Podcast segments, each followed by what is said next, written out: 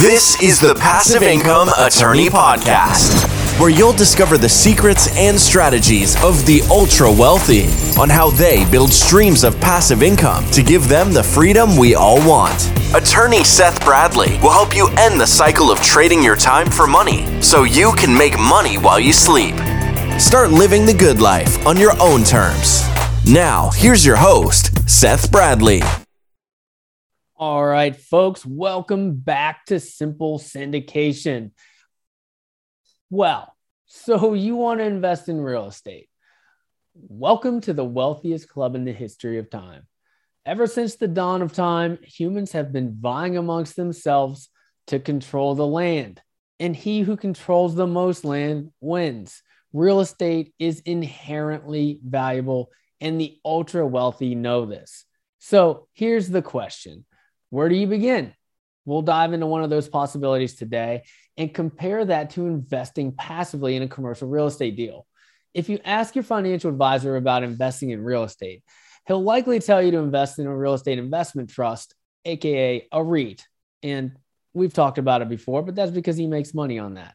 So, anyways, what is a REIT? A REIT is a company that invests in real estate. So, just like a traditional stock, when you're investing in a REIT, you're buying stock in that company. Just like investing directly in an apartment building, though, right? No. And here are the differences between investing in a REIT and investing in a real estate syndication. First on, on deck is ownership. When you invest in a REIT, you are buying shares in a company, just like buying shares of Apple or GameStop.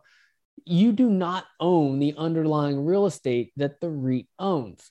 On the other hand, when you invest in a real estate syndication, you, together with the other passive limited partners and active general partners, contribute directly to the purchase of a specific property held by an entity, typically a limited liability company or a or a partnership, and therefore you have direct ownership interest in that property. That's difference number 1. Difference number 2. Access. So, just like traditional stocks, most REITs are listed on stock exchanges, public forums. And again, just like stocks, you can invest in REITs directly or through mutual funds, exchange traded funds, all that stuff. Since most REITs are publicly traded, guess what? They're easy to find and they're easy to invest in. You can get on your Robinhood app and make it happen. On the other hand, real estate syndications are not as easily accessible and sometimes more difficult to find and require a bit more effort to get involved. Prior to the Jobs Act of 2012, only the ultra wealthy and the good old boys club at the country club knew or therefore could really invest in real estate syndications. Even now, many investors still don't know about them. And hopefully, well, it is. It's rapidly changing as investors become more aware of these attractive alternative options. But Many syndications fall under certain SEC regulations that disallow public advertising and solicitation. So, what does that mean for you? You'll have to be connected with someone who already has a deal, who will have a deal to invest in. So, you'll have to know somebody. For other syndications, they do allow for public advertising and solicitation. So, you'll need to jump over an additional hurdle, though, and that's to be an accredited investor, which we'll talk about later once you find a deal, deal it will be it'll take more than just the click of a button to invest. Instead, you'll have to carefully review the opportunity, sign the legal documents, and send your funds. And sometimes this is a little bit cumbersome. So we'll check that box for REITs. Next up, the number of assets. A REIT will typically hold a portfolio of properties in a particular asset class across particular markets or regions or nationally. This could mean great portfolio diversification for its investors. On the other side, a real estate syndication typically involves a single commercial property. You'll know that exact property, you'll know that exact location, and you'll have access to that particular property's data, financials, business plan tailored specifically for that asset. So, you know, there are pros and cons of this, and there are real estate syndications that are set up as multi property funds uh, to give you a little more diversification as well. And that starts looking a little bit more like a REIT. Next up, investment minimums. This is a big one. When you invest in a REIT, it's just like buying a stock, right? The price of a share varies depending on the REIT, but the investment minim- minimum is therefore very low. Real estate syndications, on the other hand, typically have investment minimums of $50,000, $75,000, $125,000 or more. Although you may occasionally come across an investment minimum of 25,000. So the barrier to entry as far as investment amount is much higher in a syndication. So that could be that could be a problem for some. Um, next up, liquidity. This is a big one and probably the most interesting one, at least to me. Shares of REITs can be bought and sold at any time with the click of a button, just like stocks. Therefore, what? Very liquid. On the other hand, real estate syndications are considered illiquid, given that most business plans for these types of projects are for three, five, seven, 10 year hold periods, during which your money is not easily accessible. Just like when you buy your home, it takes more than the click of a button when it comes time to sell. Now, here's the interesting thing liquidity is typically noted as the biggest negative for investing directly in real estate, such as uh, real estate syndication or single family house or anything like that. However, note that because of this same reason, real estate is consistent, stable, and predictable, while stocks and REITs are susceptible to panic selling, market fluctuations, and higher volatility. At the end of the day, this illiquidity actually saves yourself from yourself. It creates stability because it's illiquid. So traditionally it's looked as a big negative. I look at it as a positive.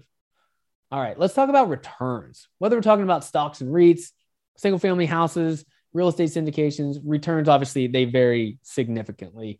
Um, and, and that I don't need to go into that any further. But that being said, let's look at a little bit of data.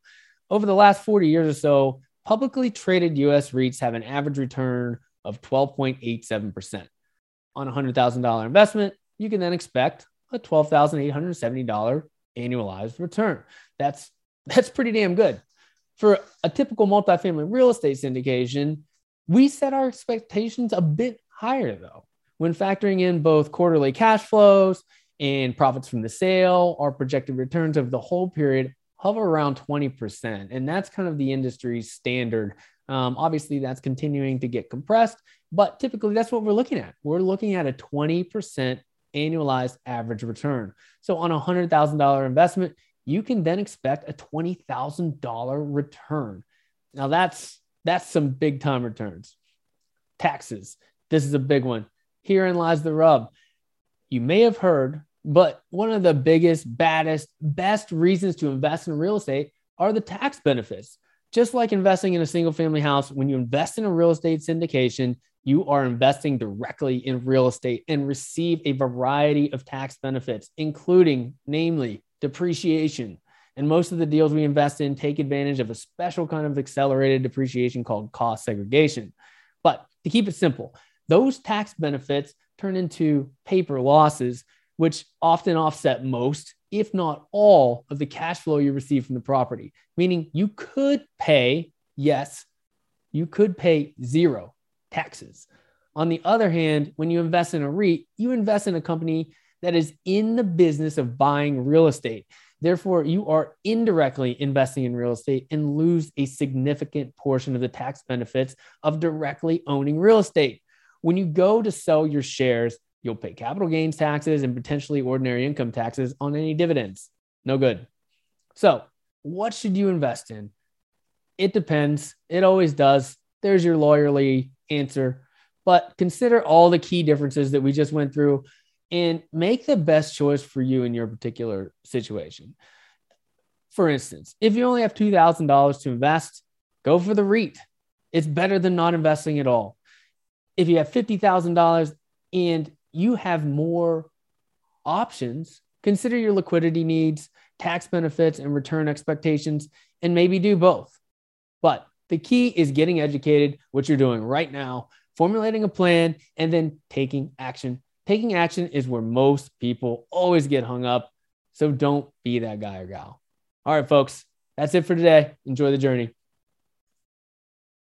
Thank you for listening to the Passive Income Attorney Podcast with Seth Bradley. Do you want more ideas on how to generate multiple streams of passive income? Then jump over to passiveincomeattorney.com for show notes and resources. Then apply for the private Facebook community by searching for the Passive Income Attorney on Facebook. And we'll see you on the next episode.